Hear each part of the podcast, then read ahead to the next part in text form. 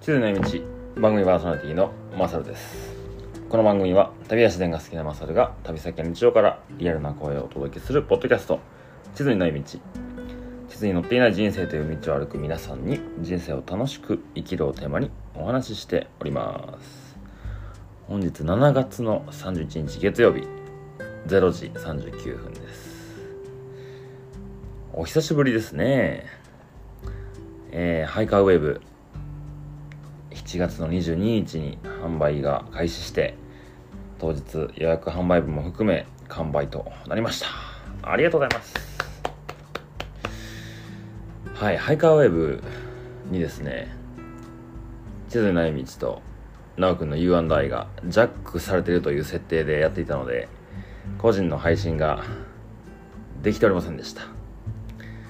いろいろここ2ヶ月ぐらいポッドキャストで喋ってただろう話はたくさんあったんですけど、まあリアルなね、声をお届けする番組ですので、この2ヶ月間あったことは、一旦いいかなって感じです。はい。まずお知らせさせてください。ポストカード大作戦、自由な道バージョンやってましたね。再開いたしますよ。番組のペ、えー、番組のトークテーマ募集します。採用された方に地図ない道からポストカードお送りします。これね、お忘れの方いるかもしれないですけど、谷くんがスケッチしたポストカード、まだ二十数枚残っておりますので、そちらをお送りさせていただきます。えー、全部で25枚でね、今ちょっと何枚か忘れたんですけど、まあ、なくなり次第終了とさせていただきます。タニーが帰ってくるまでに全部届けれたらなと思ってるんですけど、もうなんだかんだタニー半分以上終わってますね。うん。まあそらそらね2ヶ月もね収録してなかったらそら進んでますよね。はい。そしてもう一つ。出張ハイカーナイト in 長野ということで僕のインスタグラムでちょこちょこ、えー、投稿しておりましたが8月の10日木曜日18時から23時までで長野県の長野駅から徒歩15分ぐらいですかね。ところにあるナチュラルアンカーズさんというアウトドアショップ山道具屋さんの隣のスペースをお借りしてはいかないと出張してみようということになっております。で定員は30名でお一人様3000円。お食事とワンドリンクお付けしております。ただですね30名も定員オーバーなんですけど会場の都合を聞くとですねまだ数名はなんとかなるんじゃないかってことなので一応7月いっぱいで予約を終了予約受付を終了しようと思っております。なので7月の31日中にご連絡いただければハイカナイトの予約しておきます。で参加遅れてもね全然大丈夫ですしまあ本当にちょっと興味ある方長野にいて予定がないよって方もしいらっしゃったらご連絡ください。僕のインスタグラムまで DM いただければ予約しておきます。インスタのアカウントが masama43 まさま43です。さあさあえー、再開してですねずーっと出したかったやつがあったんですよ。もうタイトル見ていただければわかると思うんですけど5 questions ねえー、今まで3人でしたかね。谷菅さん純喜くん。でね、こうあの人もこの人も出てもらいたいなっていう人がいたんですよ。で、今回もタイトルにも出てますけど、木村弘樹くん、ゲストにお呼びいたしました。ただね、これ収録したのがね、6月の16日収録なんですよ。もう1ヶ月半ぐらい前のトークだったので、えー、もうね、寝かせて寝かせてようやく出せますよ。ひろきくん遅くなってごめんね。はいはい。でね、ちょっと音声が、ちょっと聞きづらいかもしんないです。ちょっとノイズがね、ブツブツ入ってるんですけど、僕はギリ気にならない感じで聞けたんですけど、ちょっとそのあたりはご了承ください。編集ではどうにもなりませんでした。ではでは、えー、木村弘樹、誰なんだっていう方もいらっしゃるかもしれないので、ご紹介です。1987年6月8日生まれ、名古屋県、ああ、愛知県名古屋市出身。もう一回直そう。簡単な。1987年6月8日生まれ、愛知県名古屋市出身。えー経歴がですね新卒で株式会社リタリコに入社し教育事業に常時店舗立ち上げイベント企画エリアマネジメントなどを経験し6年間勤務その後大和道に転職し5年間の勤務です、えー現在はセールスコミュニケーションの役割として販売管理アンバサダーコミュニケーション店舗営業イベントの PM などを行っていると、えー彼の幼少期ですね。電車旅が好きな父に連れられ日本各地を旅したことが旅の原点となり大学時代に休学してインドネパール南米など1年間放浪の旅に出ました。その後ロングレースに没頭し仲間と100マイルレースや南米のアタカマ砂漠マラソンに挑戦。社会人になり自然が身近な逗子に魅了されそこに引っ越し日々小さな冒険を繰り返し大和道とハイキングに出会いここ数年は日本各地の山を歩き昨年新婚旅行でニュージーランド南島へハイキングと。うんなかなかもう面白そうな人ですね。彼と僕の出会いはですねもう何年前だ。アパラチアントレイルを歩いて帰ってきてからの2018年の秋ですね。はい。なのでもう5年ぐらい前ですか？にまあとある人をきっかけに知り合うことができて。でひろゆきくんがね逗子にいる頃から僕は、えー付き合いがあるのでそこでその子供たちとかそこのねなんて子育てとかそういうコミュニティがあるんですけど、まあ、そこのコミュニティでイベントを一緒に子供たちと50キロ歩こうみたいなハイキングイベントとかねやったこともあるんですよ。それから彼が大和道を僕に紹介してくれてで CDT2019 年に歩いて帰ってきたらひろきくんは大和道に入社していたというような形ですね。はい。でもうね本編聞いていただければ彼の魅力満載ですので彼のことはいろいろここでは言わずに、えー早速5クエスチョンズって何やねんっていうところをお話しておきます。5クエスチョンズとはマサルが気になる話したい人をゲストにお呼びしてイエス or ノーで答えられない質問を投げかけゲストの考え方や意外な一面から人生を楽しく生きるヒントを聞いちゃおうという企画でございます。はい。じゃあもういっちゃいますか。それでは、えー今回5クエスチョンズ木村ひろくんゲストにお呼びしております。どうぞ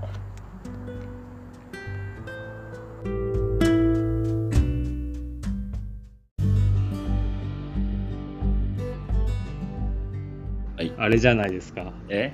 収録感あっていいね。後ろ買っていい？うん。いいえね。ひろきくんこういうなんか音声配信的なやつって誰かの出たことあんの、音声配信、ポッドキャストは一回あるな。えー、どんなやつ？なんかね、逗子のローカルラジオをあ友達が発信してて、うんまあ、それもポッドキャストだけど、うんそれが結構前だったと思うな。多分よ3、4年前とか。うん。だからまだなんか、今でこそ結構俺もポッドキャスト聞くしね、周りもなんか聞いてたりするけど、うんその時はまだない時期だったけど、それが1回あるぐらいかな。そんな前からポッドキャスト個人でやってる人いたんやねうん。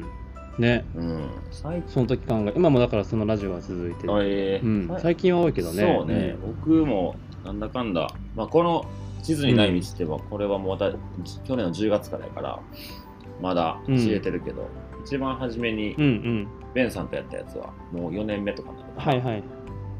そうだよね。うん、うんうん。で普段どんなポッドキャスト聞くの？普段はね、うーんと、まちまちだけど、うん。まあ、最近はやっぱり地図にない道、いやいやいやいや。うん、最近はいいなって思ってるラジオは地図にない道だし、あと昔よく聞いてたの、まあよくちょくちょく聞くのは、うん。えっ、と、レプリカント FM とかなんて、なんて？あとは、レプリカント FM、うん。リプリカント FM。これもすごく長い歴史えある。どんな内容なの？キャストだ。えー、なんかざっくり、まあそう健太郎さんっていうのはパーソナリティ。あとおまみさんっていうその健太郎さんの奥さんがパーソナリティなんだけど、うん。まあトレランの話とかビールの話とか旅の話とか、うん。仕事やカルチャー、まあ、その人もすごいいろんなつながりがある人で、なんかいろんな方をゲストに招いて話をするんだけど、うんなんか本当に多種多様で今なんか興味があることが近かったりああ。お会いしたこともあるけどなんか共通の友人もいたりするからなんかこうそうだね友達の話聞いてるみたいな感覚で結構聞けるのが良い、ーあーそうよね。うん、確かにあとは古典ラジオっていうああ歴史のラジもちろんオもちろん知ってますよ。うん、古典ラジオすごい好きだね。あれすごいよね。昔から聞いてる。ううんん。めちゃめちゃ学びになるし。そうなんよ。なんか山に行きつつ、うん。その山の例えば長野に行って、長野のアルプスとか行って武田信玄の回聞く。おおいいね。いい使い方してる。なんかそんな感じの使い方したりもする。うな、んうん、でもなんかそんなかな。大阪にいた時なんかそんなに聞くタイミングなくて、ポッドキャスト。なんか自転車でさ、お店行ったりさ移動中に聞くこと多いんやけど、なんか、うん。30分ぐらいで終わるやつやったらちょうどいいんやけどさ1時間以上とかになってくると、うん。なかなかこう今じゃないなってなって溜まっちゃうのああだからなんね。か、確かに。それこそアメリカとかロングトレイルとか日本の歩いたりしてる時に一人やからさそういう時にもなんかちょうどいい、いろんないっぱい聞きあさって、うん。それこそ今回アリゾナ行った時にも古典ラジオ溜まってたから、うん。なんかそれでこう、うん。なんか福祉の歴史とか障害の歴史とか死の歴史みたいなところをざっと聞いてうん。ああなるほどうんうんなみたいなことを思いながら歩いたり。はいはいはいはいでちょっと普段の仕事にもつあそう。つなげるインプットになるみたいなね。そうそうそうそう。うん。そういう感じで結構ポッドキャスト自体はね昔からあの iPhone3 の時代から聞いてて。あそうなんだ。そう。歴長いやん。でもあれよあのその時はなんか素人の人が配信とかもしてなかったから、あそうなんだ芸人さんのなんか深夜ラジオの番組宣伝みたいなので使われてたよね、はいはいはいはい。でまあ本編その夜の深夜のラジオの後にまあこんなこと話したよねみたいなのを言ってるのがなんかちょこちょこ上がってて、でもなんか短いなと思って俺も。そしたらなんかバナナマンのラジオポッドキャストだけ1時間ぐらいあったよね、うん。うんうんでまあ面白いよねもうもうほぼ本編ぐらいのノリで話しててこれおもろいなとは思って。いはいはい。いつから大学2年ぐらいからずっと聞いてる。へえそうなんだ。そうなんよなんなんならじゃああれやん。ロングトレイル歴よりも長い。あそうやね。そうね。聞いてる側はね。でそっからの世界遺産と雑学の旅っていうのを一時期めっちゃ聞いてて、へえ世界遺産と雑雑学の旅、うん。ちょっともうねねあんまり配信頻度は少ないんやけど、うんなんかあれ自体はもうめちゃめちゃ昔からやってて。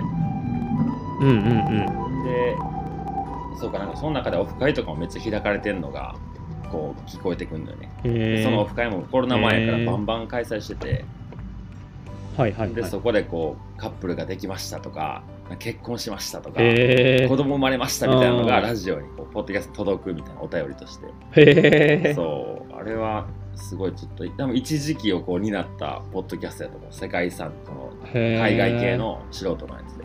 うんうん。でなんか一時期それじゃあ旅しながら聞あいたんや。そうやね。なんか一時期それが聞かれすぎてアクセスがもうなんていう、うん。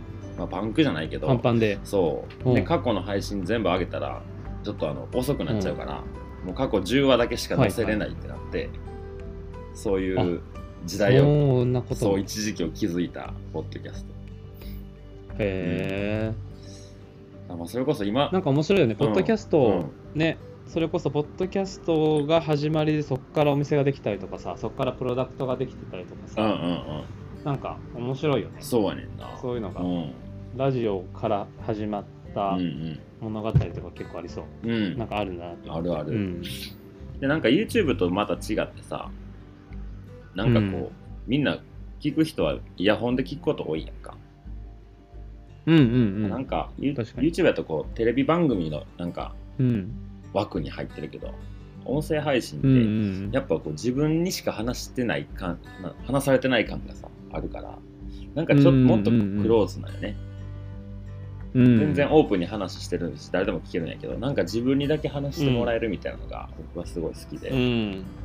あそう。で収録これするときはいつも顔見,、見ずにやってるのね。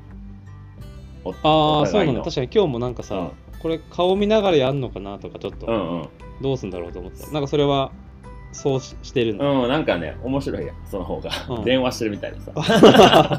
まあ確かにうん。電話してるやつをそのままちょっとなんか長電話して、うんうん深い話になってるのを撮ってるうん。みたいな、そうね、そうそうそうそう。うんじゃあなる、ほどそろそろ行きますか。はい今のが前段なんですねあ、そうね、なんか、ふわっとはいはい話して。いいね。で、まあ、えっ、行きと、ひろゆきくんにも5つね、僕に質問を考えてくれてると思うんやけど、うん。僕も5つ用意しておりますよ。はい。だからまあ、まあ、ゲストで来てくれてるから、僕から先に質問させてもらっていいですかね。はい。いいですか？楽しみです。はい。そうね、お互い何質問されるか分からへんからさ。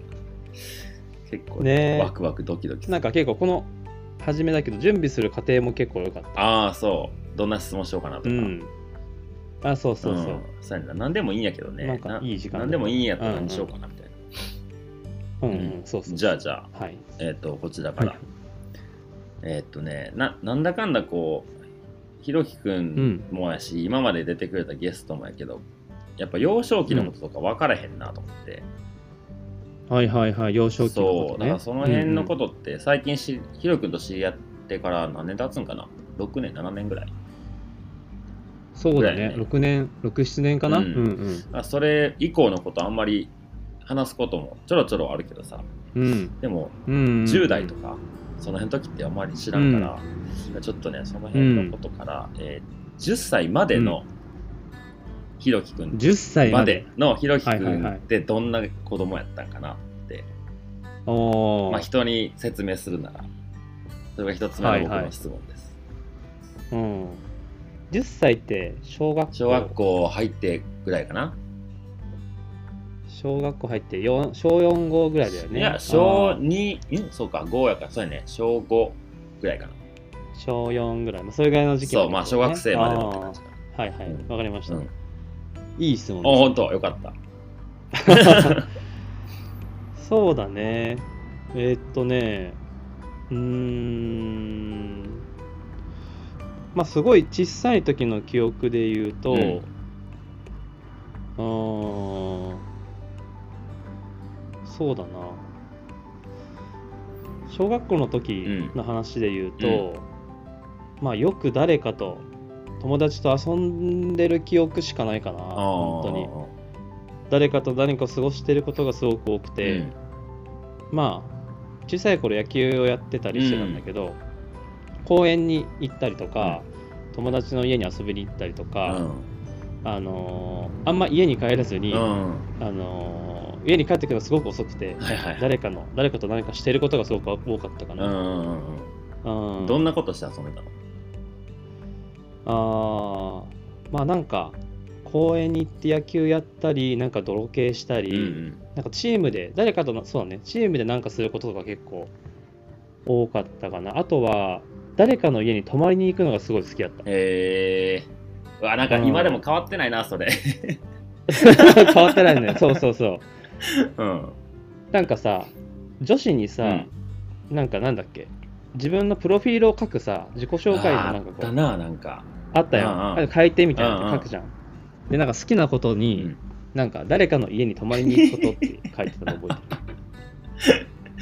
そうやね。ひそうだから友達の家行って、なんかこうねご飯食べさせてもらって、うんそのまま夜もいい？みたいななんかやったーみたいな 平日からみたいないやー、ひろきくん、僕ん家来た時も自分の家のように使うの上手だからね。あそうそうそうなんですよ そう人の家をじその人よりもうまく使うのがね、うん。特技というかなんか 能力としてあるみたいな、うん。それ、あの、僕もひろきくんがそういうスタンスでいてんの見て、僕も人ん家泊まる時にそれ言ってる。あそう言ってる？そうそう 人ん家泊まるの得意そなんですよ。の言葉を言う。はいはい、うん。いいね。えじゃあもう基本もうん。あれやね、もう元気なうん。動きまくるような子供やったと。そうだね。ううん、あと保育園、うん。ちょっとも少し前の話で保育園の時は、あの裸足保育の保育園で、え。なんか、えっと保育園に歩いて家から5分とか近かったんだけど、そこまでは一応靴履いていいけど、うん。保育園に着いた瞬間から、あの靴下とか靴全部脱いへでえ。裸足で過ごすみたいな。へえ。面白い。で保育園のそのなんだ運動場も中ももうなんつうのそのまま裸足で行って OK みたいな感じ、へうん、で結構泥んこになって、うん。なんか土で土でなんか泥ガウン作ったりとえか、なんか生き物もいてそういうの買ったりとか、うん。なんかあそこからやっぱ裸足好きが生きてるなとか。ああでも幼稚園の時そんなんて結構あるの？僕全然知らんかったけど裸足保育って。ああねそう俺もえっと地元が名古屋だから、あの全然周りもあ町というかね、うん。普通に自然がめっちゃ溢れるって感じじゃないんだけど、うん。なんかそういう偶然保育園で、うん。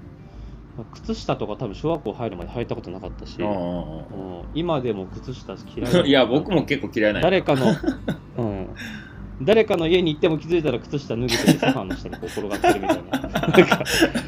いや結構わかるわ。僕もそうやね。うん。学生の時も靴下というかこう身身うにん。つけるものをできるだけ減らしたかったんやうんな、でも制服着なあかんからさ靴脱いで授業中靴下脱いで裸足で授業とか受けてたな、うんうんうんえじゃあそのひろゆくんの親がそのそういう保育園行かしたいってなったよね、そうね、ね。多分でも、今でいう、その、なんだろう、子供の保育環境をめっちゃ考えてそこに入れたっていうよりかは、家から近かっあた。そうなんや。うーん。そしたらそういう保育園だったんじゃないかな、え。偶然に。うん。えでもいいよねそれ。う、うん。んなんかすごい、だから、う今でも結構覚えてる保育園の時の記憶。ううん。んなんか今でこそそういうのなんかちょっと注目されてたりするやん、子育てとかさそうだねなんか靴履かせてとかっていうよりかはもっとちっちゃい時の時間が大事やとかでさ、うん、そんなんをそんなねもう言うたら何年前30年ぐらい前やんね。そうだね、うん。30年前だね。うたまたまそんな近いとこにいい保育園あってよかったねうん、うん、ね、うん。かすもり、かすもり保育園。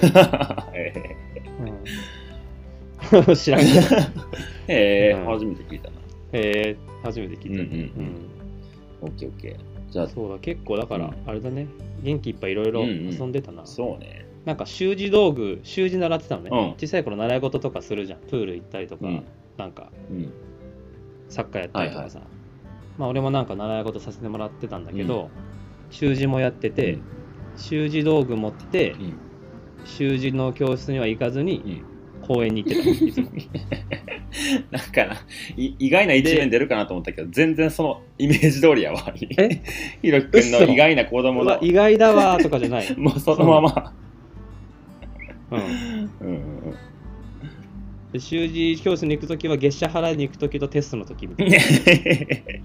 だから全然うまくならなくて6級で終わって、うん今も全然字はうまくないっていう。はい。オッケね、そんな感じでした、いいねいいね。はい。ーはいじゃあ1個目の僕の質問終わりなんで、はい。次ひろきくんから。えーどんな飛んでくんのかな？な。んかね、うん。いやー、なんか同じような質問もね、実は入ってたんだけど、うん。なんかせっかくだからちょっと違う話うん。にしようかな。うん。あ、でもね、朝一だから、ちょっとマサルも、うん。なんか、あのーちょっとウォーミングアップ的あなおオッケーオッケうん。ここ1週間ーはいはい。で、嬉しかったこと、ワクワクしたことは。ここ1週間ねうん。今日なんか結構 SNS とかでさ、うん発信したりしてると思うんだけど、うん最近のマサルのことをなんか知らんしな、ここ1週間なんかなるほどあったかな。今日がね、はい収録が、えー6月の17日の土曜日に収録してるんでまあ1週間、ね。10日からのねうん。あーそうねえー嬉しかったことワクワクしたこと。うん。うん。そうやな。うーんとねまあとハイキングの話じゃねんけどいやもうほんまに楽しかったっていうのでもいい。そういうワクワクというかいいよ、うん、ああいいよいいよ。ほんまに楽しかったでもいい。そうなんかやっぱスケジュールが、うん、そんなことがあったあったんよ、うん、スケジュールがいろいろやっぱ詰まっててさ、なんかこうお店ももちろん営業するしなんか、あの結婚式もねまたあったんよ。ああなんか見たわ。そう。あれ弟か誰か？あ違う違う。友達僕が新卒で入った会社の同期で、もう久しぶりに会ったんやけどまあそんなもあったり、はいはい、で日帰りで行って帰ってきて、次の日からなんかあるとか、うん、結構最近今週に限らず毎日なんかあんのね、うん、なんか楽しい意味にしてる予定が入ってんねんけどそれがいっぱいになってて、うん、なんか毎日ちょっとこなしてしまってる感があったんよ。ああわかる、うん。全部さ僕,、ね、僕がこう、この予定入れたいなと思って入れてるんやけどなんかこう、詰まりすぎて、なんか明日何すねやったっけなっていうのが、もうちょっとこう、一日一日にちゃんと味わえたらいいのになって思ってる時に、その行ったハイキングで、まあ1泊2日やったけど、はい、ベンさんと、えベンさんと、ベンさんが、まあ、いつもよくしてもらってる兄さんが2人いてて、ベンさんの兄さん。まあ、あの、お兄さん的な、ね、存在の人がいて、うん、でその2人が、うん、えっと、僕の10個ぐらい上かな、42、3、4ぐらい。はい、で、その2人が、はいはい、まあ、えっと、うん、もう経営者で2人とも飲食店の経営してるのと、うん、アパレルの経営してる2人の兄さんがいて、で、まあ、お金も持ってて、なんかこう、ザ・お金持ちみたいなイメージでいいと思うんだけど、まあ、そこまでめちゃめちゃ金持ちでバンバン金使うって感じじゃないけど、なんかお金を使ったアウトドアの遊びとかをしてはったのね、うん、言ったらスキューバーダイビングしたりジェットスキーしたりとかもうなんかそういうアウトドア好きやけどその僕らがやってるようなお金が使えない状況での遊び方っていうのはあんまりしてなかった、うん、でなんか山登りちょっと行きたいなって話になったんや。去年ぐらいに。あその人たちが？その兄さんたちが？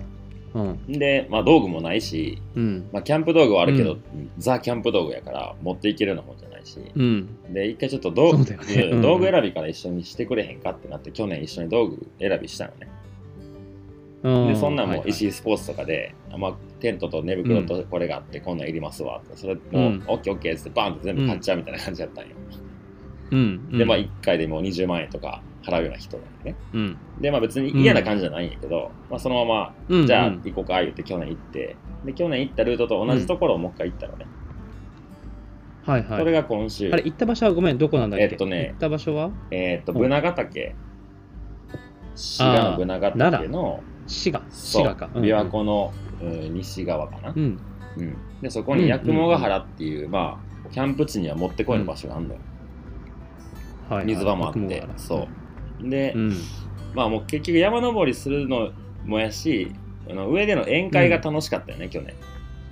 ああ、うん、はいはい。そういう参考だったんだ、ね、そうそうそう。まあまあ2時間3時間歩いて、天罰いてで、うんうん、そこで、うんうん、宴して翌朝、うん、えー、山のピーク行って降りて帰ってくるみたいな、うん、でまあ体力とかもね、そんな僕たちほどないから、うんうん、まあ去年よりかはどしんどいですかどうですかみたいなこと言いながらまあ、片方の人は普段から走ってたから意外といけたわとか、うん、もう一人はちょっと怪我してから体動かしてへんからちょっと太っちゃって、うん、なんかこうちょっとしんどいよなってもう去年こんなしんどかったっけなとか思いながら、まあ、歩いてて、うん、まあ、山の中では僕が一応先生ポジションなのね、そのあなるほど、ね、そうそう。こうして、ね、そうそうそう、でまあベンさんも一緒に行ってて、うんうん、でなんかもう、その天場ついてからトランプをしようってなったんや、うん、トトランプ持ってね、トランプ持ってったよね。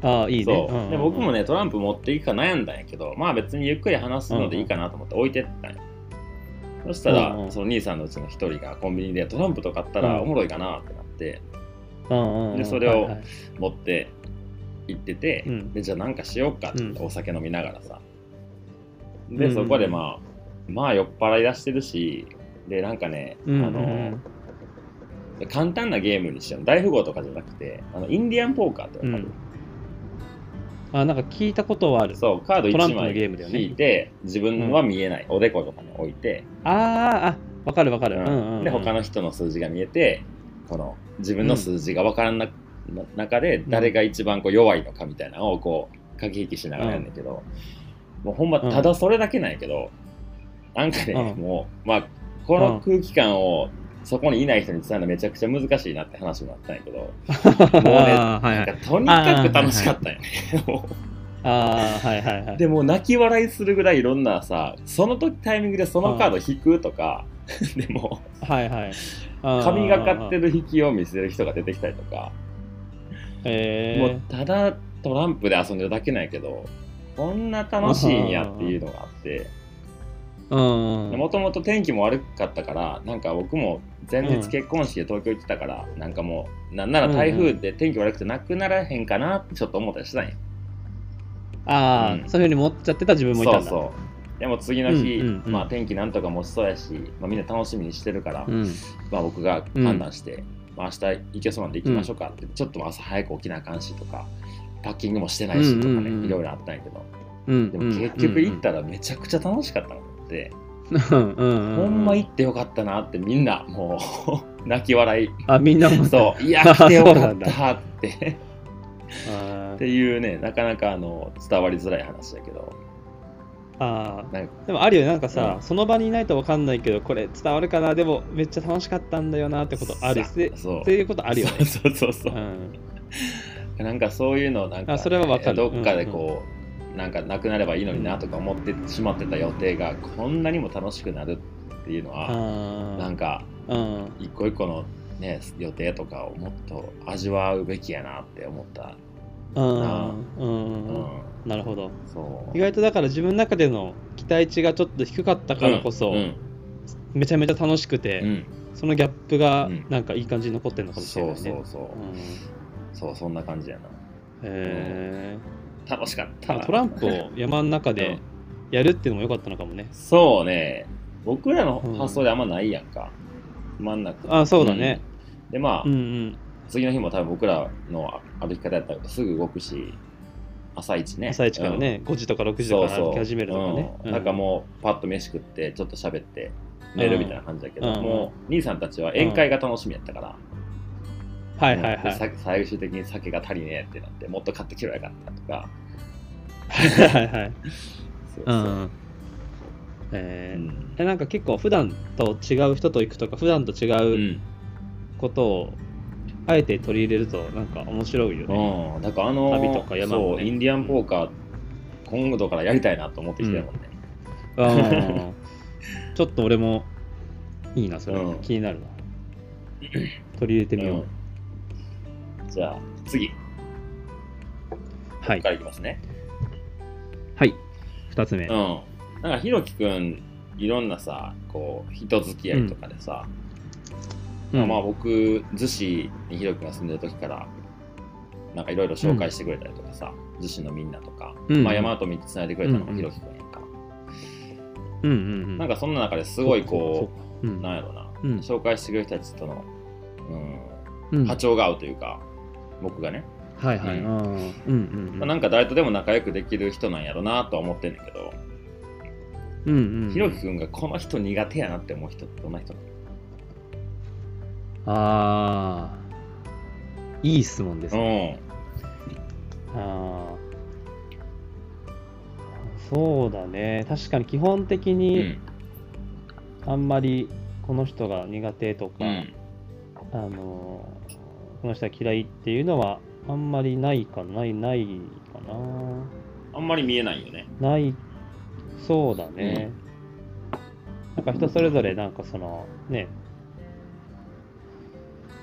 いいところ悪いところもあるかもしれんけど、まあ基本、なんだろう、みんないい人、うん、なんか人は素晴らしいと、うん、なんかいい、なんか面白いとか、うんうん、なんかそういうの持ってたりするけど、うん、ああ、なんか昔のちょっと記憶になるけど、うん、中学校の時野球部だったんだよね、うんうん、小中野球やってたんだけど、うん、で中学校が結構強かったのよ、あの野球が、軟式の普通に部活だったけど、あのー、愛知県の名古屋市で1、2争うぐらい結構強い、多分人生の中で一番努力したのはそこだったぐらい、えあのめちゃめちゃ人生の中で一番努力した期間とごかってたら中学校の野球部っていうぐらいすごいなんか頑張ってた時期だったんだけど、うんうん、みんなでだからその高い目標あの全国大会出るぞみたいな、うん。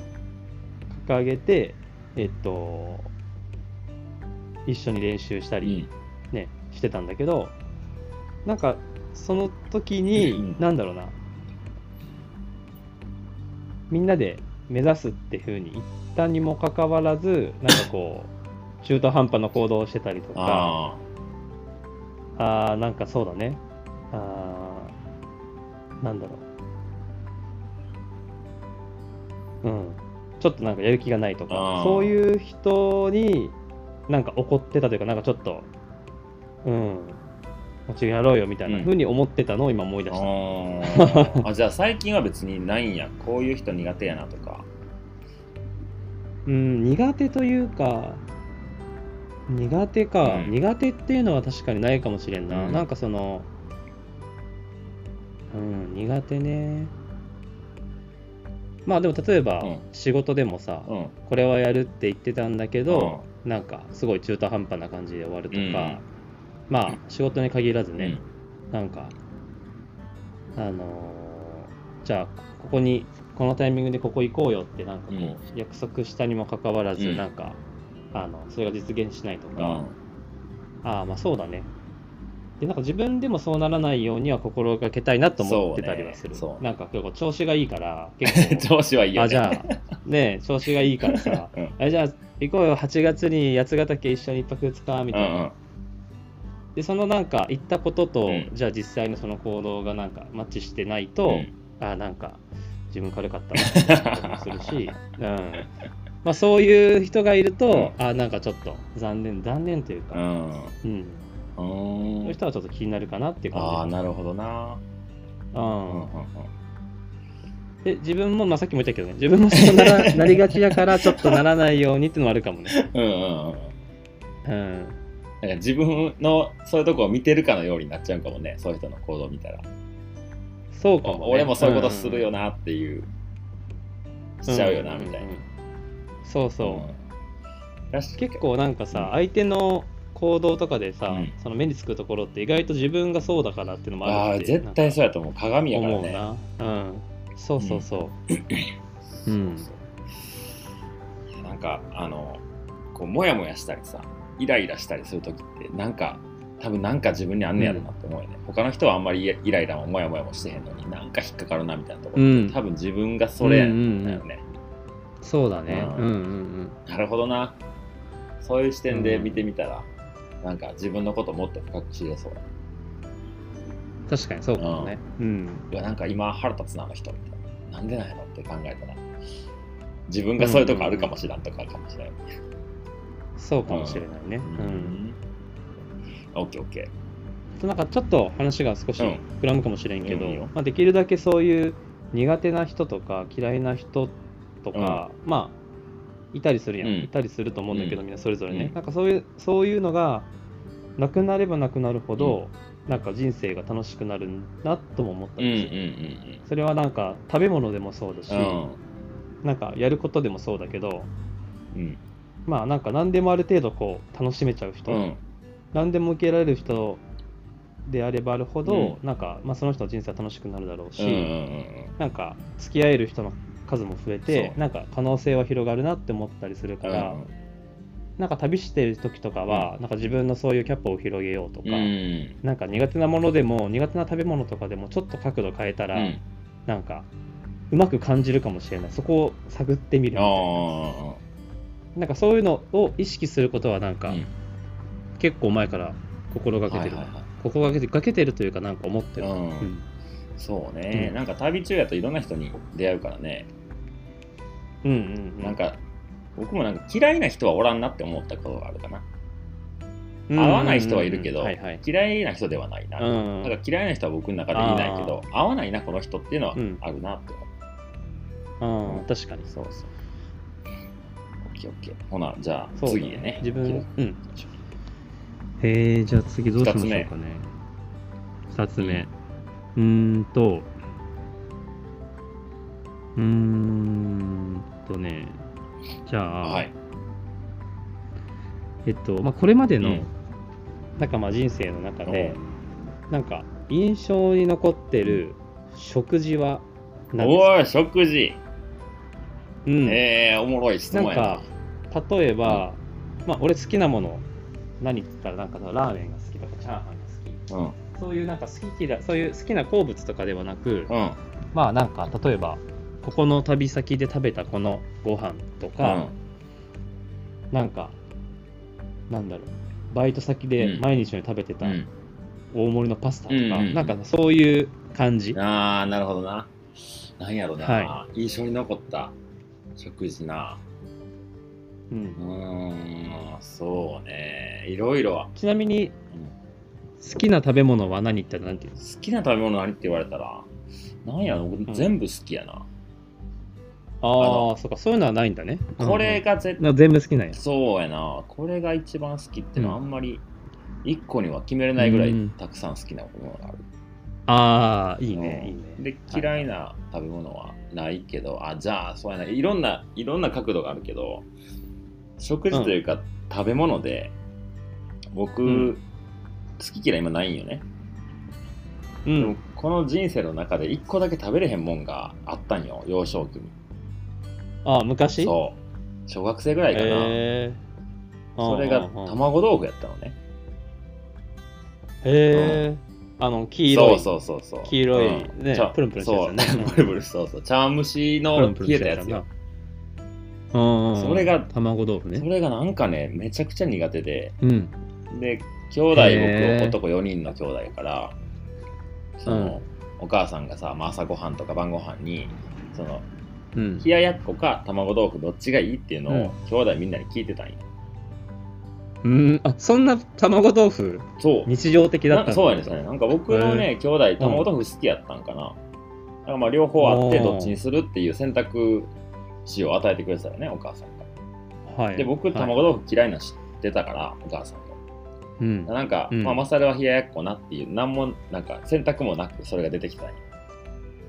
で、もちろんそれでいいねんけどなんか僕も同じように選びたいって思ったんよね、うん。でも卵豆腐食べられへんから選べへんやん。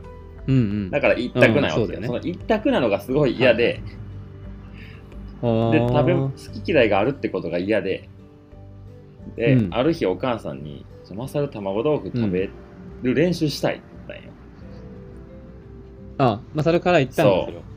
でそんな別に卵はい豆腐食べんでもしなへんから別にいいよみたいなうんうん。話だったけど、そうじゃなくて僕はその二択をしたいよね、うんうんうんで選択肢を。選択肢を選択肢が欲しかったんよ、うんうんうん。でまあ食べてみてやっぱ食べられへんだよね。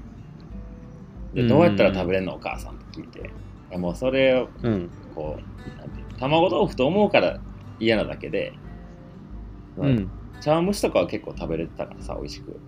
あれが冷えただけやんって思ってみって食べたら、まあ、確かにはいはい。いけなくないなみたいな、あれが冷めたらこうなるけどあでまあうん。その日のうちになんとなく好きにはなってないけど食べれるようになったのね。あうんでその数日後にあの、うん。お母さんが今まで僕は二択ができひんかったことも伝えたから、兄弟みんなに冷ややっこと卵豆腐どっちがいいっていうのをお兄ちゃんに聞いて弟に聞いて、うん。で僕の番や。うん。でうん。二択来たと思って冷ややっこ食べるって言ったよね。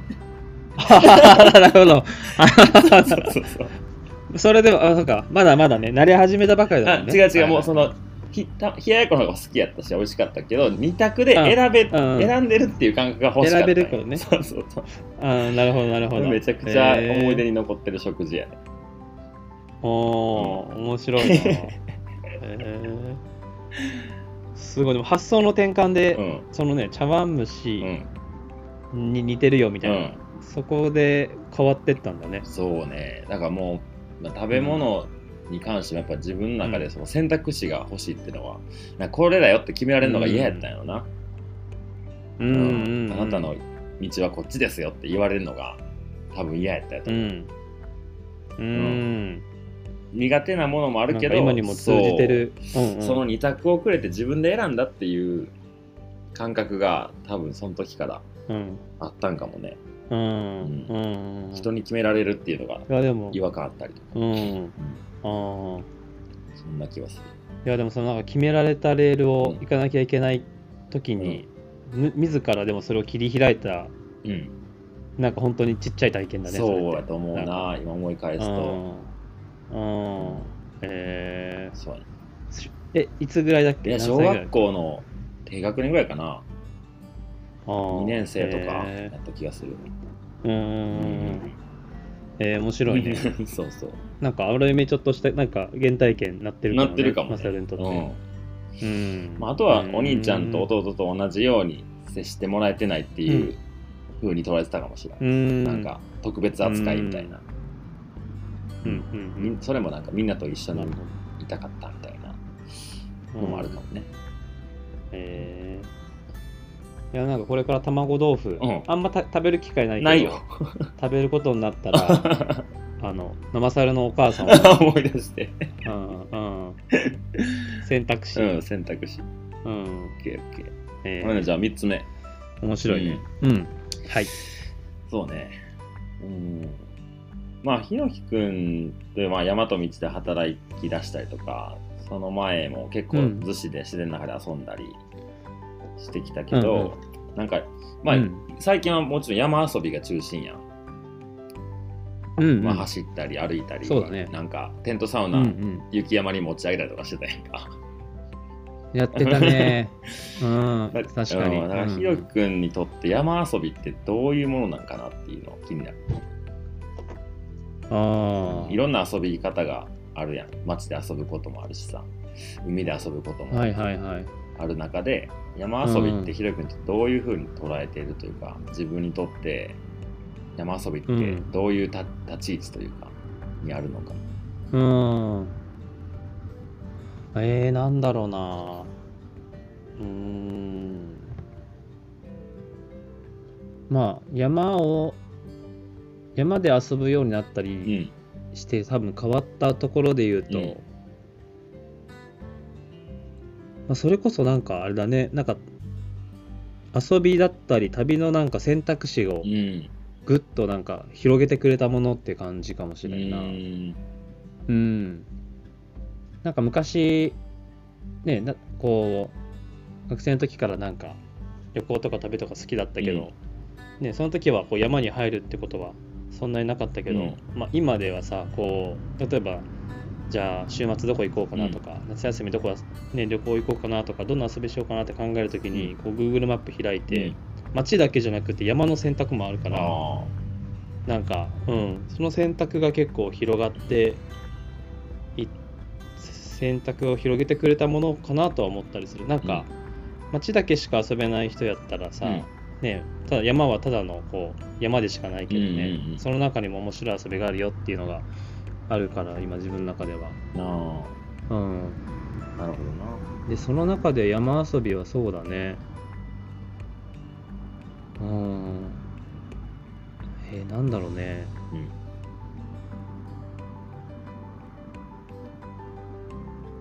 どんなものだろうな、うん。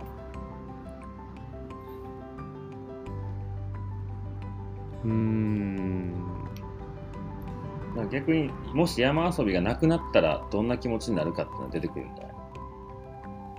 あああなーくなったらこういうものやったんやっていう。なんかなくなってわかるものみたいあなそういう一回イメージしてみたらさ。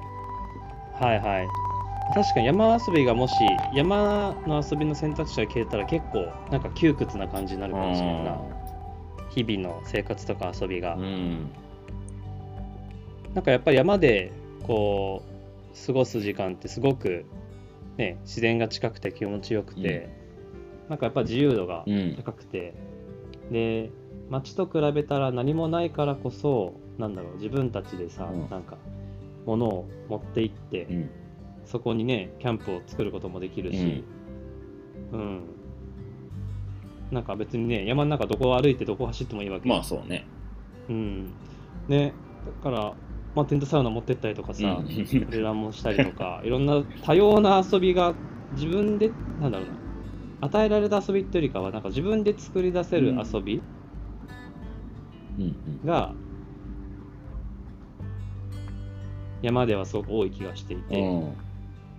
うん、なんかそんなものかな。ああまあそうやね。選択肢を広げてくれてなくなれば窮屈に感じるってことは、やっぱ自由度が高くなってるんやね、うん山の中で遊ぶその何したっていい何もないところで自分たちが作っていくみたいなのが、うん。なんかもう本当に360度の自由があって何を選んでいくかみたいな、うん。うん。そうだね。の感覚で全くそのなんだろうなあのーなんだろう街だとさ、うん。映画を例えば見るとかさ、うん。まあなんかボーリングするとか飲むとか、うん。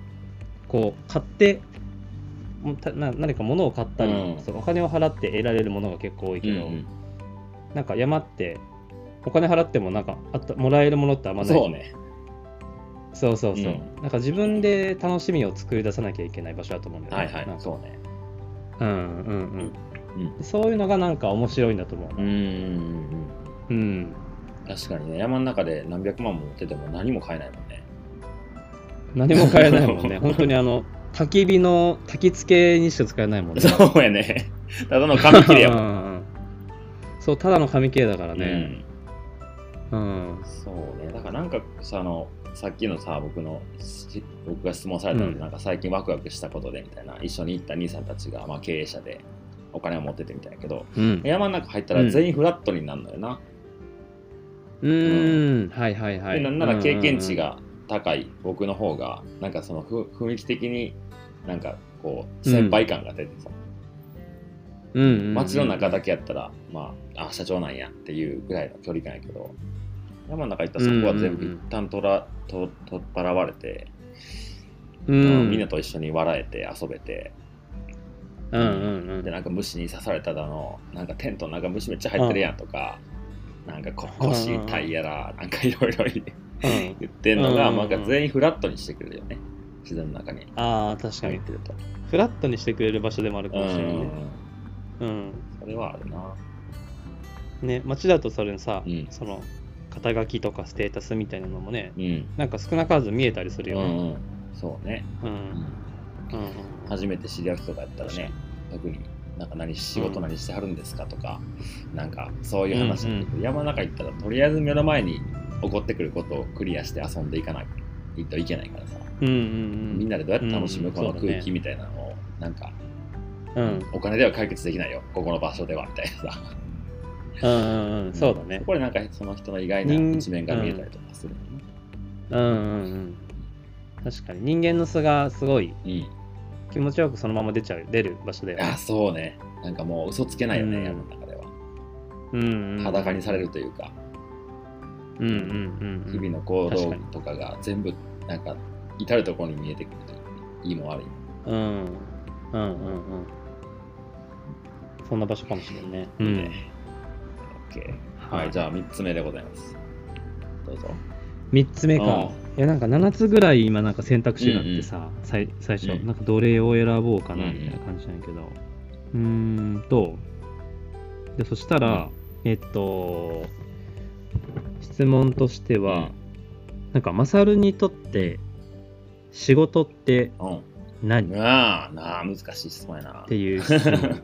はい。まあなんか背景としては、まああのーまあ、20代もそれは結構さアメリカ歩いたりとか、日本世界いろいろ歩いて旅にね、こう費やして旅に旅をしていたなんか年代だったのかなって俺はなんか思っていて、その時の多分仕事はまあ一つは多分その旅の資金を食べるためうん。にやっていたことでもあったのかなと思っていて、であのーで今はこうなんていうんだろう。仕事旅ももちろん行くけれども、うん。なんかいろんなさ、うん。活動プロジェクト仕事をさ、うん。やってるやん、うん。なんか藍染めの、ああそうね。ねプロダクト作ろうとしたりとかさ、まあ店を始めたりとか,、なんかそんな今マサルがこう思う、うんなんか仕事ってどマサルにとってどんな存在なの、あどんな位置づけなの？っていうのがなんかちょっとき、気になった、あうん。僕も気になってる。そうね。自分の中で。変化はありそう。変化はありそう。ちゃくちゃ変わったと思うな。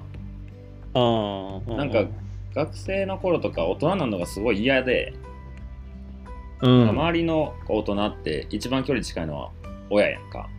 うん。でもちろん親が、あのうんこうじゃなくて欲しかったとか全く思ってないしあのこの2人のもとに育って幸せやなと思ってるけどやっぱお父さんの仕事してる姿が学校の先生やって、うん、でまあ家に帰ってきたら疲れてて、うん、生徒指導とかしてたから、まあ、一番学校でも厳しい、しんどいところをやってたから、まあすごいストレス抱えて、まあ、毎日帰ってきたら疲れたって言ってこう食事をするのね。であそうだだからなんか仕事イコールしんどい辛いものみたいなやらなきゃいけないことみたいなイメージがあったんうん、で大学に行ってサッカー部入ってで、まあ就職活動ってものが見えてきて、で、なかなかそこに前向きになれなかった自分もいてでいざ働いてみたらやっぱこう、仕事ってこんなもんなんかなっていうなんかことと、それか、まあ、社会とかかな。そういう社会に入らなきゃいけないのか、そういう社会に入らなくてもいいんじゃないかっていうすごいこう揺れてたのね。うん、で葛藤してたよでまあ仕事にもなかなかこう生活入らないというか。頑張ってみたけどどっか乗り気なれへんみたいな、上辺だけでやってるみたいなのがすごいこう、そういうもんなんかなっていうのといやそうじゃなくてもいいよなっていうのが、学生の時サッカーしてが本当にのめり込むようにやってたから、これぐらい情熱をかけてやれるものじゃないんかな、仕事ってとか、うんうんうん、サッカーしてる時はさストーリーが全部あって、もちろん感情的にもあったり、みんなで勝った時は嬉しかったり、負けた時は引退の時は涙して引退していくとか、で先輩が負ける姿をね、そのベンチとかで見てて、うん、なんかいろいろこう感情的になった、この感情はもうこれ一切以来出てこないんかなと思ったんよ。仕事し始めたら。あそれがね。すごいこう寂しかったよねあ、うん、なんかまあ旅という選択をしてまあ、社会から半分逃げるように、自分の好奇心を追いかけるように旅をして、で今に至るんやけど、うんうん、今ってもう仕事なのか遊びなのか分からへんことがめっちゃ多いよね。うんうんうんうん、でバーの営業ってまあ仕事といえば仕事やけど、うんうん、なんか感覚的には今日誰が来るか分からない飲み会を開いてるって感じない、うん、うんうんうん、今日誰来んねやろな。なるほど。であ今日はこのメンバーなんやとか、はいはいはい、うんうん、でまた次の日は全然違う人が来たり昨日も来てくれた人がいたり、うん、毎回その人たちの空気感で話す内容も変わったりするし、うんうんなんか、はいはい、の仕事もいろんな仕事があってその僕が仕事をどう捉えてるかって、うん、なんか役割っていろいろあるなと思うね。仕事をする上でも。仕事の中仕事をするの役割、うん、うん、そう。で僕ができることって何かなってなったら人と人をつなげるそういうなんかこう、うん、役割な気がするんだ、うん。うんうんうん、で店でそのめちゃくちゃ美味しい、うん、感動するようなお酒を提供する店じゃないからどっちかとコミュニティベースだったり、まあバーってそもそもね、泊まり木っていう意味があるからなんか、うんうんうん、その鳥がこう一個の木に集まるかのようになんかそういう場所が本来のバーの姿やから、うん。うん、まあ出会いだったり、うん、うん、人との関係性とか、そういうものが多分根底にあると思うね、バーの仕事って。うん、そうだね、うん、でそこでこうたまたま居合わせた2人が仲良くなって、うん、どっか遊びに行ってるのとか見るのがすごい嬉しくて、うん、なんかそんなんで帰ってきてくれて、うん、この前2人でこんなとこ行ってきたんよとかっていう話聞くのがすごい嬉しいね、だからなんか他にもいろいろ活動というか、まあ、ハイキング別にお金もらってないけど、ハイキングのイベント店でやったりとか、なんかそんなんも、お金もらえるから仕事なのかっていうとまだ話がこう複雑になってくるんだけど、うんうんうん、僕の中で遊びも仕事も一緒でで自分ができること、したいことは人と人をつなげて、うん、いいなんか、うん、いい出会いをで、のきっかけに、な。ることが僕のなんか役割仕事というか役割というか。役割、うん、うん、仕事の中の役割はそこだなと思う。うん、うん、そうね。なるほど、ね、まあ、いろんな仕事があって全部誰かの、うん、誰かの、うん、こう役に立つことや求められてないことは仕事にならないからさ。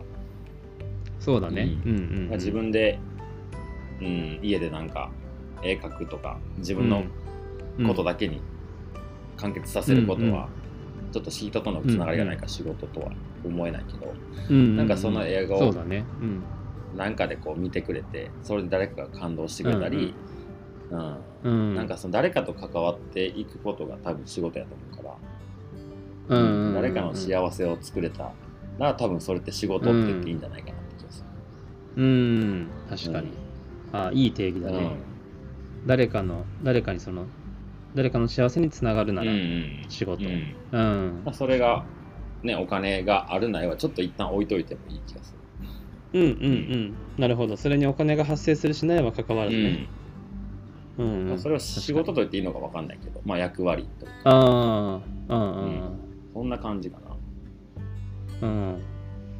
さっきのその人と人とをつなげるっていうのが、うん。だから自分の役割だなってなんか思ったっていうのはなんか、うん。それはなんかペグを作ってみてあこれだったんだって思った。それともなんか、あなんかそういうのがぼやっとあってもともとそういうのがあったの？もともとあったんかもな。それがこう、ペグが始まって、なんかその、具現化されたというか、うんうんうんうん、うん。なんかまあなる、ほどね。谷家のゲストハウスに住んでる時もさ、まあ、ひろきくんも泊まりにしてたりとか、で、稲さんと知り合ったりとか、うん。なんか、うんひろきくんだけに関わらず、いろんな人が遊びに来てくれて、その時僕うん。家なかったから、うん。まあ、ゲストハウスに来て、うんうんうんまあ、僕が、あのうん。まあ、お金払えるようやったら払うよとか言って泊まってもらったりしたけど、うん。うんなんかそこでうん。ゲストハウスにたまたま居合わせた人同士が仲良くなったり、なんかこの日屋上でバーベキューするから来おへんって言って近所の人来たり、うんうんうんまあ、ひろきくんが来たりとか、なんかそういう場をなんかセッティングした時に僕その中に入ってみんなの、うんみんなと話したいと思わへんのよ。ああ結構弾いて見てって笑ってるよそうそうそうそう。あいいなそうそうそう。そのいい風景を見てるよそうそうそうそう。うんだから、はいはいはい多分そういう気はあったんやと思う。うんで店でもイベントとかやってもなんか中入って自分が主役で俺の話聞いてくれとかみんなと話したいというよりかはそのみんなが楽しんでる姿を提供できたことがすごい嬉しい。うん。カウンターの中からそのみん。ながニコニコ喋ってるなん。かどん。な話がされてん。やろなっていうのをこう眺めてるのがすごい好きやからもともと持ってたものがこう具現化されたん。かも。うん。うん。うん。うん。うん。うん。なるほどねすごい納得感ある、うん。なるほど、ううん。じゃあ今もう最高に楽しい仕事ができてるね。そうやね。ペグとかは。そうやね。うん。まあ、あの、いろいろやっぱり人とのか関係性はいろいろあるから、その、うん。もう、大成功、大、もう何も、なんていうかな、問題ないっていうわけではないけど、うん。うん。うん。まあそこはずっと持ってたいなと。うん。なるほど。もうなんだかんだ、ほら、ほら、1時間ぐらいかかったよ、もう。マジか。あれ今3つ目？今次僕4つ目。次4つ目か、うん。なるほど。いきますよ。長なりますそうやね。長なんねんいこれは。いしいいのよ、長く。てはい。どうぞ。はい。4つ目ね。うん。うん。まあ、ひろきくんの今までの人生の中で、うん。ターニングポイントがあるとするなら、どういう時やったのかなって。ターニングポイントねなんかあ話聞いてると、なんかちっちゃい時からそのまま大きくなってすくすく育った感あるけど、でもああえてこのタイミングでちょっと自分変われたなとか、今の、うん、自分のスタイルになったなとか、なんかそういうきっかけってあるのかなって思ったりした。ああなるほど、ターニングポイントか。うん。うん。なんか確かに小さい頃かうらん。高校とかうん大学ぐらいまでは多分本当にすくすく、うん。あの楽しく、うん。なんか周りの友人にもなんかなんかいやで悩みなんてないよ全然みたいな ことをなんか言いながら、なんか高校の時の友達にはさ、うん。なんかそういう言葉を俺が言ってたみたいで、はいはい。いやなんかひろきはなんか昔そんなことを言ってて俺はなんか大学の受験で悩んでたのにこいつはなんでこんなになんかこう能天気なんだみたいな。ことをよく今でも言われるんだけど、うん。まあ、なんかそれぐらいそんぐらい結構悩みはなかったかな、うん。であのターニングポイントどこかっつったら、うん。まあ多分人生の中で今思うと2つあって、うん。え1個は大学生の時に、大学3年生終わった後に、うん。まあ、大学休学して、うん。旅に旅に出るっていう決断をした時、うん。うんああとは、えー30歳の時に、えー私バツイチなんですけうんども、30歳の時に離婚したうんう時、ん。うんは結構自分がなんか変わるきっかけを与えてくれたことやったかなと思うかな。へえなるほどな。なんかあれやね。前うん。前者と後者でなんか違うきっかけやけど、なんか大事なことやったよね、ひろき君そうだね。ううんん。旅に出るっていうのはやっぱ一個僕らのアイデンティティとしてあるわけやん、そうだね。それがなかったら結構こうなってないなみたいな、た。うん。うん、そうだねなんか旅で言うと、まあ、それこそその大学3年生まではねなんかあんまりこうあの本当にねそれこそ悩みもなくうん楽しく過ごしてきていうんて、まあ、ただなんかこう社会に出る前になんかもう大学3年生とかってさ、うんなんか社会に出るもう二歩手前みたいな感じじゃん、あでなんか自分はどういうふうに生きていくのかどういう仕事するのかとかを考えている時に、あなんかちゃんと考えてこなかったんだなうんみたいなことを、ね、多分直面して、うん自分の本当にやりたいこととか好きなことなんだろうみたいな。あなんか3年生になって大学、まあ、部活もやってたんだけど部活を卒業して、まあなんか就職するのかー、うん。まあ大学院に行くって選択もできたんだけど、うん。なんかそういう時にちょっと自分本当何したのか分かんないなってなんかなった時があっあーうんそうなんやあのひろき君にもそんな悩みが出てきたよねた。うん、そうだね。全く考えなしの。考えるきっかけを与えてくれたかも、その旅に行くっていう。なんかその旅、最初、そうだね。旅に行くっていうのはね、最終的にあのいろいろ考えて出てきたんだけど、なんかちゃんと自分の声にうんうんこう正直に、うん自分の心の声をこう正直に聞いて何がしたいのかっていうのをちゃんと考えて、うんなんかワクワクした、あのーワクワクしたから旅に行くってななったんだけど、うん。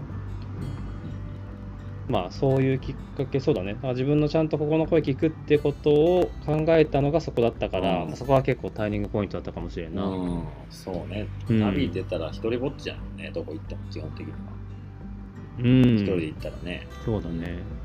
うん。まあ現地で知り合う人とかね、まあ、日本人の旅行者とか、うんうん。今でもつながりある人いると思うけど、その時は言うたらうん。独立してるもんね、自分でしかないからそうだね。うんうん。行き先もその日の予定も全部自分の自由で、移動する時もねうん。一人のこと多かったりするといろいろこうんうんううん。余白の時間がたくさんできるやん、うん空白の時間というか、そね。そんなんはなんか旅中にはもう切っても切り離せない試練というかさ、うん。うん。うん。うん。うん。ね、ネットがつながってるとこばっかじゃないからそのババスの長距離移動とかで寝ても、ね起きて暇で景色は変わらずみたいな、うん。うん。うん。全然日本と違う地球の反対側とか来てるやんっていうのを考えたりとかすると、何をして何がしたいんかなとかどう生きていきたいかっていうところになんか考えさせられるよね。うん、そうだね。そういう機会が多いよね。うん。あと、まあ確かに旅、そのなんか、まあ大学を休学して1年間ぐらいうん、プラプラプラプラしてただけだったんだけど、うんその時に出会った人は本当に今でもなんか財産だなというか、うんそこで出会えてよかったなって人が多いかな。あレオ君とかもそうなんよね。そうだね、うんあのフォトグラファーのレオも南米で出会ったし、うん。あとまさきんうんうん。森まさきあの、ね、共通の友人のままさきもインドのラダックのうんところで出会ってでそれがなかったらねあのまあそっかそれも出会ったし、うん。あと秀樹さんかうんマサルと俺をつなげてくれたのがねあブロッコリーの美容師の秀樹さんだけど、うん。秀樹さんもその旅では出会ってないんだけど、うん。旅をする上で彼のブログを見たりしてて、うん日本に戻ってきてから会うきっかけがあったんだけど。ああそうなんや。あすうん、うん。その時のに出会って今もやっぱりこう、ね、お世話になってる人がたくさんいるから、うん。その時の自分がなかったらあの時あれ選択してなかったら今はないなってはすごく思う期間だったかな。うん。そうだね。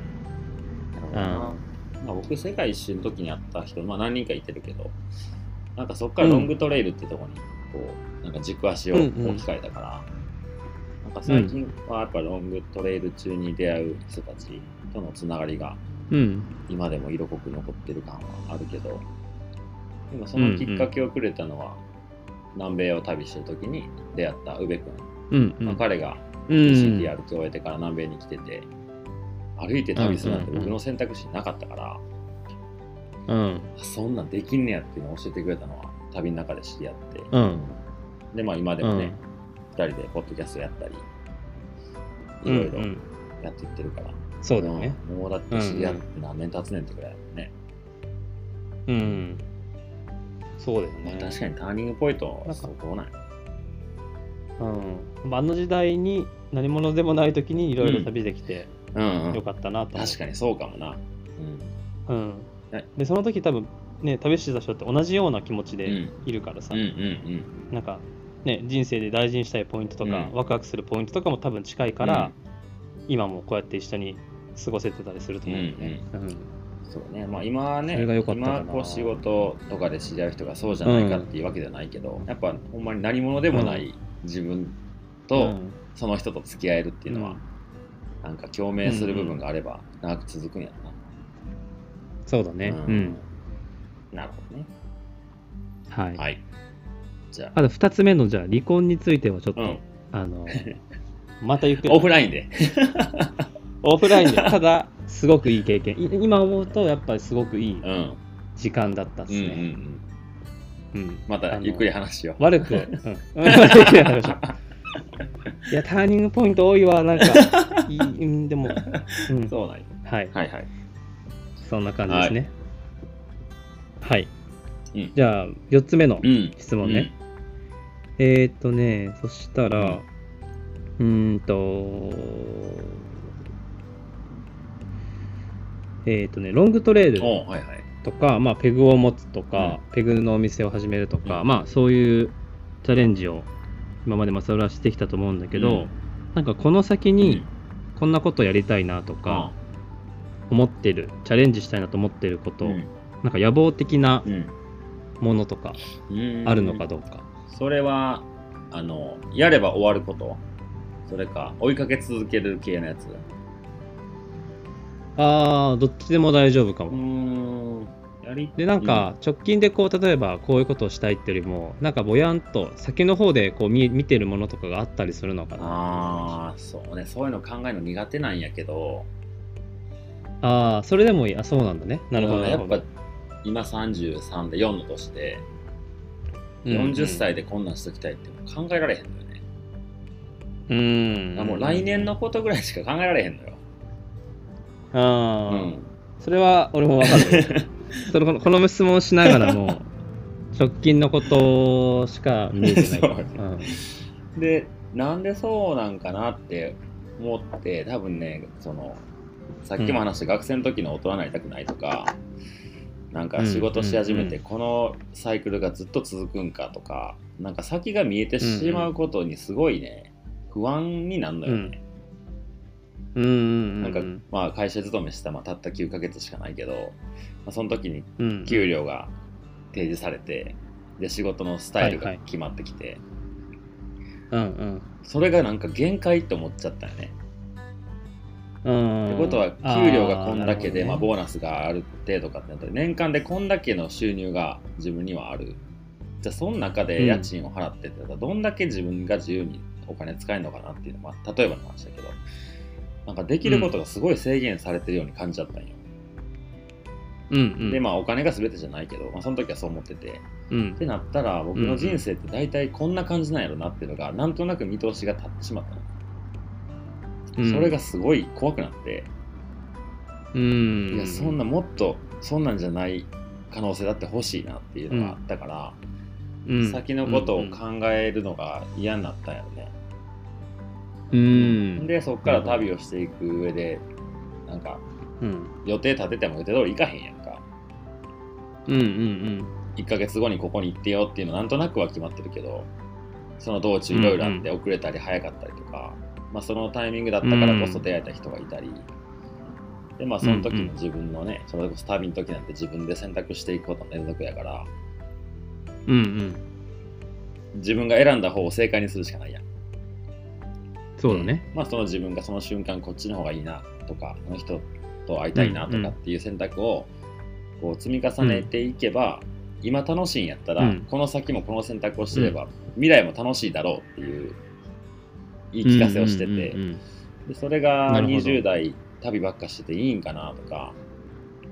うんうん。30っていうなんかよく分からへんラインがなんかあるらしいぞみたいな、うん。でも27で PCT やれて帰ってきて、で AT も CDT も行くぞって、20代マジ何も手に入れてないんじゃないかとか、経験値としてはあるけど、ロングトレイルって今でこそちょっとはねみんなに知られてるけど、うん。その当時ってうん日本帰ってきて会う友達とか何なんそれって書いたし、山登りのコミュニティとかも僕は入ってないし、山登りしなかったからうん。あこんなんでいいんかなと思ったけど、でも今僕すごい楽しかった、楽しいしその時。あとりあえずこのまま続けて先のことは見ないようにしようみたいな感じだった、うんでも、うんまあ結果論やけどこうやってお店がうん。今できて、うん。まあ、ハイキングっていう、うんコミュニティというかまあ、ひろき君もしかりやし、いろんな人たちが山で遊ぶとか、自然で遊ぶ人たちとつながれてるからなんか、うんうん。こういうことしていきたいって野望はあんまりないけどうん。自分がいいと思うことを続けていったら多分面白い人生になるんじゃないかなっていうとうん。ころはあるかな。なるほど、うん。今のこのやってきたこの流れこの方向性でやっていけばいいと、うん。そうね。でまあなるほどな。やっぱこうさっきも話したけど自分の役割的なのはやっぱ人と人をうん。つなげていくことが自分ができることでうん自分が嬉しいことやなと思うから。なんかそれで、うんうんうん、友達がみんな増えていく自分も友達が増えていくっていうのをなんかひたすらにうん。うん紡いでいけばいいのかなっていう気はする、うんなるほど。なんかこう困った時に助け合えたりとか、うん。楽しい時にそれを共有できたりとか、うんうんいうのがいろんなところで発生していく種をまいていくみたいな。うんうんうん種まきおじさんやね、種まきおじさん。いいね。ああうん。種まきおじさん。うん。なるほど、うん。まあ、そうしたらなんかそこで生まれていくことが多分楽しい。目がさ、は開いてなんかいい感じの花咲くやろし、なんかそんな花が群生してる世界って楽しそうやみたいな。うん。そうだね。うん。まあ理想論かもしれないいい肩書きじゃん。うん。うん。まあ、もちろんね考えなきおじさん考えなきゃいけない、うん、現実もあるんやろうけど、でもね、うん人いつ死ぬか分からへんし、何歳まで生きれるかなんて誰も分からへんから、うんなんか先のことばっか考えて今楽しめへんよりかは、今楽しいうんうん。道を歩いてたら、ああなんかいいゴールやなって思えたらうんうん。いいかなっていう感覚やね、うん。日々日々一瞬一瞬ですね。そうね。ううん。んその日をいいいい日にしていくそれをつなげていくっていうことやね。んんうんうん。なるほど。そういうふうにしか答えれないかな僕は。多分。うんなんかマサルらしい答えやなと思った。うん。ありがとう、はいはいはい。じゃあ、はい。えっ、と、次は？何何個目だ次が最後最後か？5つ目？僕のひろきおう。の最後の。悩んだよな、なんか最後の質問どうしようかなと思って。ううんうんうん。で、まあ、いくつか選択肢があるの？いやまあ考えて5つしかないんやけど、その5つ目を、うんうどんなのがいいかなと思って、ちょっとこう角度を変えた質問なんやけど、はい。まあ、ひろきの今までのね、生まれてから今までの人生をうん一冊の本にするなら、どんなタイトルをつけますか、うんっていう質問。えー、地図にないいみたいな。やいやいや、あかんて。あ あかんて。いかんか。いい地図にない道、なんか、違うかな。そうね。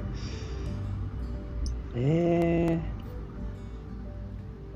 ー。ああ、面白い質問だうね。ん、なんか今までにないテイストで。ああなんかさ、結構、あの過去3人のやつとかさ、うんうんちょくちょく聞いてたりしてたけど、結構質問がまたまた全然違って、うん。ライブ感あっていい そうねお互い隠してるからうんうんえー、なんだろうね。うん。うんまあ今パッと頭に思い浮かんでるのが、えーっと楽しく行こう。うんっていう言葉かな。あ木村弘樹ーなんかありそう。うん。ちょ楽しく。あああとは、あなんかそのその本の話とかで言うと、よく大和道の仲間とかから言われるのが、あの鈍感力っていう本。ほんほんほなんか鈍感力っていう本を出して出してとかそう出してそう。まあなんか結構ねあのメリハリがあるというか、あの荒波を結構乗り越えるような仕事もあったりするんうんうんで、その時のなんか心がけで鈍感力って話があったけど、まあ、それはちょっと一回置いといてさ、うんうんうん自分の全部のストーリーを上げると、まあ楽しくいこうかな、うんうんうんうん。タイトル、はいはいはい。うん。うん。今までの 35? そうだね。5年間？6年間？35年間 6, 6年間ですね、うん。今6年になりました、うん。そうだね。うん。いろいろあったけど本を書くならそうだね。なんかまうん。もともとさっきもちょっと話したように昔からずっと悩みなしで楽しく誰かと何かをうん。うんすることが好きで、なんかね習字道具持って公園に行って野球やったり うん。まあ部活で誰かと何か過ごしたりうん。あの楽しく過ごしてきた時期もあったけど、まあ大人になるにつれて大変なこととか、あのちょっとしんどいこともありつつも、なんかやっぱりその発想をどういうふうに転換するかとか、うん。ポジティブで入れるかによって、あの人生って結構変わっていくなって思っていて、うんうんまあ、さっきもちょっと話したかもしれんけどその苦手な食べ物が、うん。あまあね、こう自分にとってちょっとなんかこれ違うかなと思う食べ物があっても、うん。角度を変えることによって、なんかあこれってこの、まあ、好きになれないかもしれんけどあこれってこういうこの食べ物ってこういう役割のためにあるんだみたいなものがあったり、なんかそれぞれやっぱ意味があると思うから、まあなんかその楽しくいこうの以降はなんかその発想を転換していくためのものも含めてああなるほどね。そういうタイトル、うん。いいね。ひろくんらしいね。うん、いやこの質問ねなんか今までにも何回か出そうとしてたんよ。あそうでもまあなんか選択肢の中にあったけど聞かなかったの。ね、うんうんうん。なんかちょっと今回出してみた。うん。そうだね。じゃあラストですね、うん。ラスト。うん。じゃあ、マサルへのラストクエスチョンは、うん。と、ちょっと悩んでもいい？どうぞ。そうだな。うん、なんかね、質問したいことがなんか結構聞けたりもしたから、うんうん。あーで最後にじゃあね、えっと、ちょっとまた話が変わるかもしれんけど、うーん、まあこれまでの人生で、なんか心に残ってうるん。言葉はいはい。はありますか？という質問です。あなんか誰かからもらった一言でもいいし、なんか本を読んでいっあて、こなんかメモってる言葉でもいいし、うんなんか座右の銘的なものでもうんうんうん。いいし、うん。そうですね。はい。うん日本一周の旅に出るときにすごい僕は言葉のシャワーを浴びせてもらったのね、本から。その時読めたのが。日本一周してる時なんや。あする前かな、うんうんうん。その悶々と東京で仕事した時に。ああその時ねそう。9ヶ月間の時の時にうんうん。たくさん本を読んで、うん。まあもう自己啓発みたいな本ばっかよ、旅系の。だから、うんうんうんうん。えっと、高橋歩さんの本だったりあとは、その時誰なんだったかな、えー、四隅大輔さんの本高橋あゆみさん懐かしい、うん。ああうんうん。とか、うんうん。うん多分ロバート・ハリスさんの本もちょっと読んだりとかしてて。うん。でまあその時はもう本当になんていうかな自己啓発だよね。自分を奮い立たせるような言葉をたくさん、もう自分に言い聞かせて、うん。まあ、メモしたり、いやこうじゃなくてこういう考えで生きていこうみたいなとかをすごい育ててる時期で、でそれが終わってから、まあ、旅が進んでって、まあ、この言葉ハリスさんからもらった、もらったというか、まあ、話の中で出てきた言葉だけど、まあ、自分が読んロバート・ハリスさん自分が読んでた本の人と会えたのが、ハリスさんが初めてで、うん、うんうんうん。で、まあ、どんな人なんかなと思いながらこう会ってみて今でも仲良くさせてもらってんだけど、うんうん。まあ、あの人僕の何個上なのな。40個ぐらい上なんかな。あそんなに上なんだ。75とかかな今。でも全然こう年を置いてる感もないし会ったのがもう、うんうん、それこそひろゆき君に会う前やから1年ぐらい前かな、うん、でその時からまあざっくり10年経ってるけど何も変わってないのねあの人。本当にこう子供のようななんか眼差しでニコニコしていつも楽しそうなんよね、うん。うんうん、でまあ、いろんな本も読む中で、まあ、彼の本も結構読み漁ってたから、うん、まあ、リアルな声で聞いたので、うん、まあ、本にも書いてたことかもしらんけど、まあ、せっかく生まれてきたんだから人生暴れないとねっていう言葉を言ってくれてたのね。うん、大暴れしてせっかく、うん。せっかく人生が、ね、生まれてきてこの地球で、まあ、日本で生まれてきたんやったらなんかもうちっちゃいことで、なんかいろいろくよくよ、もやもやイライラするより、うん、もう思いっきり踊って、人生での中で、うん、でそれで人生を終えていけたらいいよねみたいな話をしてくれて、うん、うん、だからなんかね、結構まあどうせ死ぬからっていうネガティブな意味じゃなくて、人生いつか終わるんやから、まあ、それまでも大暴れして、もう踊りまくって、その自分の生涯を終えていくっていうのを体現してる人やからハリスさんが。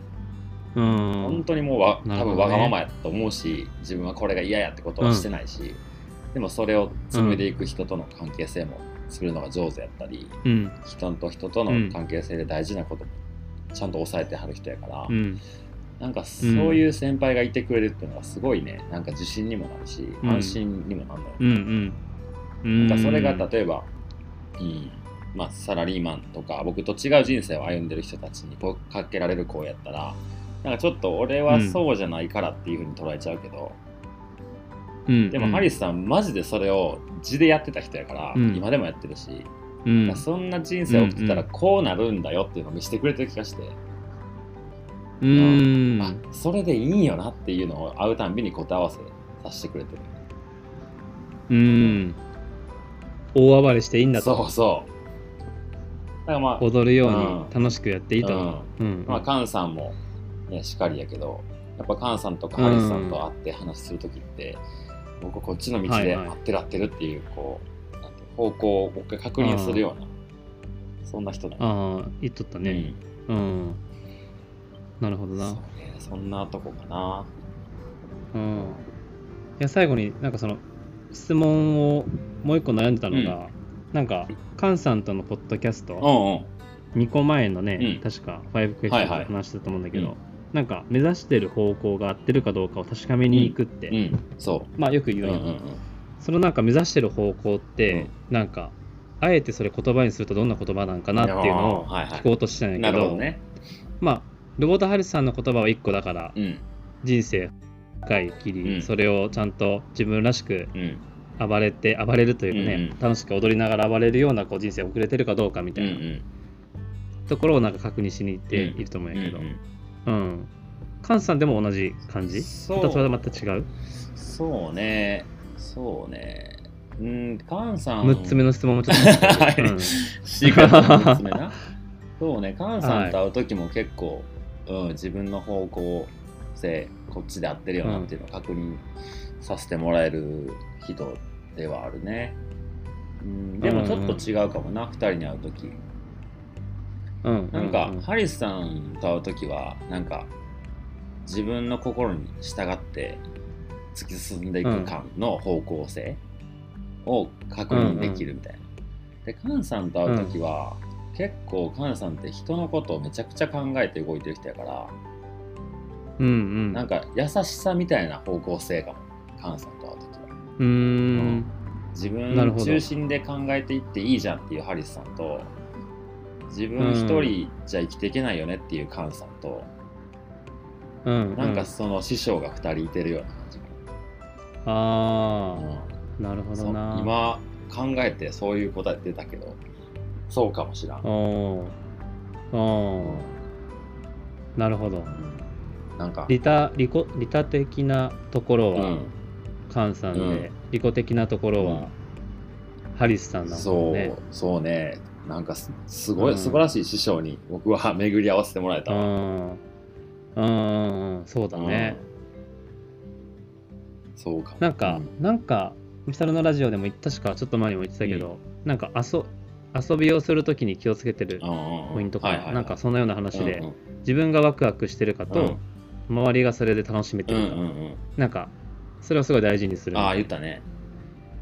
言ってたね、うんうん、でなんか俺も確かにそれはすごく大事なポイントだなって自分自身でも思うし、うん、なんか自分がちょっとこう自分の欲が勝りすぎちゃって周りがついてこれてないとか迷惑かけてるとなんか全然違うね、あのいい感じにならないなっていうのをすごく思うから、反省することもあるけど、うんその師匠さんそうね。いやでもいい質問をしてくれた、うん、なんか今まで考えたことなかったから。おおいやこのこの企画やっぱ最高やな。自分で考えてたけど。なんか人のこと、まあ言ってここのねポッドキャストにこう出てよっていう人って、うん、まあある程度関係性がある人やからなんか初めましての人に出てってなったらちょっとお互いまだ分からへんことあるけど、言うてわざわざこういう機会って持たないやん、ひろきくんとさ。そうだね。まあでも、ね、あったら元気って言ってなんか通じ合ってる部分あると思ってるけど、うん、なんかいざこう,、うんうん、ちょっと話せえへんみたいな時間ってなかなか、まあ純喜君もそうやったしなかなか取る機会ってちゃんと取らないと取れないから、うんうんうん。いいですね。いやなんかすごくいい機会だった。なんかお互いのことをちゃんと、まあ、質問するってことはさ、うん、相手が今どんなことを考えてるかとか、うん、どんな人生歩んできたかとかを考えながら、うん、その上でなんかこうまあね普段ちょっとしない質問とかを考えたりするし。うんそうねうん。いや良き時間でした。いやいや良き時間です、ね、ほら1時間半ぐらい撮ってるで。そうだね よかったちょっと早めに始めて。ほんまやうん、じゃあじゃあ今回はご出演ありがとうございました、うん、いえいえこちらこそい。い時間でした、うん、じゃあこれからも遊んでいきましょう。うん、はいはい、引き続きよろしくお願いします。はい。はい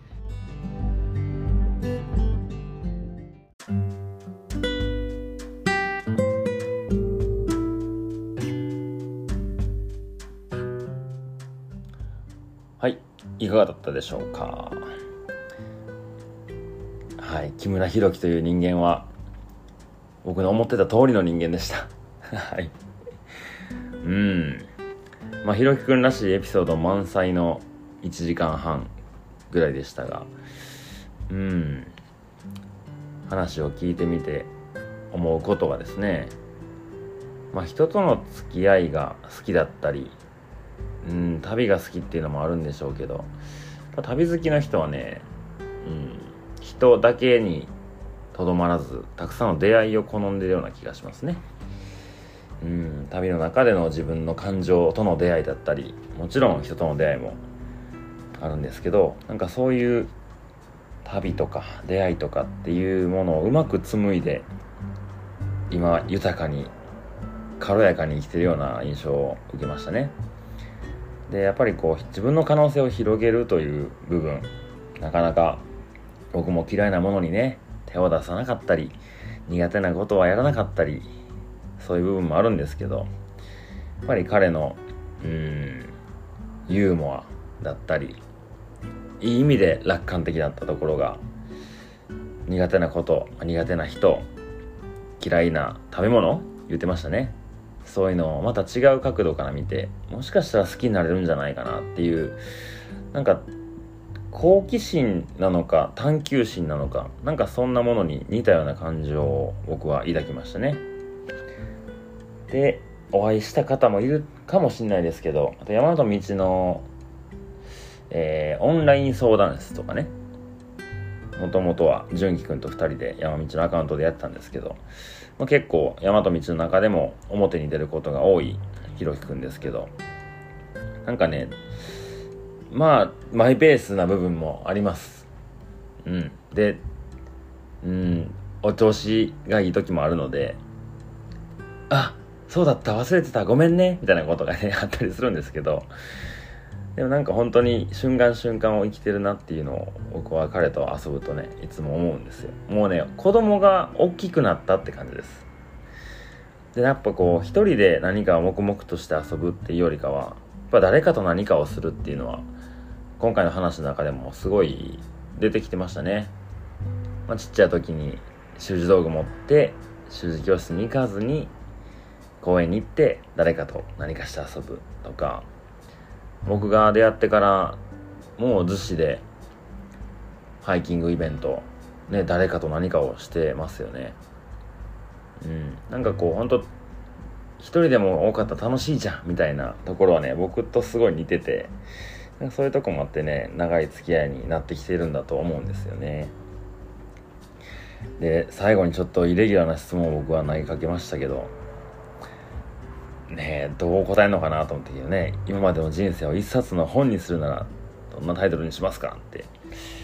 一瞬なんか鈍感力っていうの出てましたね。そんな本あるんかな？ありそうですけどね。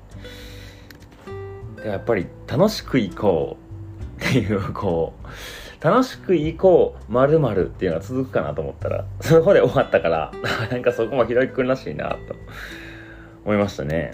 もうまさにこの地図にない道人生を楽しく生きるをテーマにお話一応ね軸に置いてしてるんですけど。なんか彼からもらうヒントはたくさんあるんじゃないですかね、まあ、ゲストの考え方や意外な一面から人生を楽しく生きるヒントを聞いちゃおうという企画なんだったんですけど、まあ、意外な一面はそんな出なかったですね。うん。本当にもうあのままです。裏表がないというか。うん。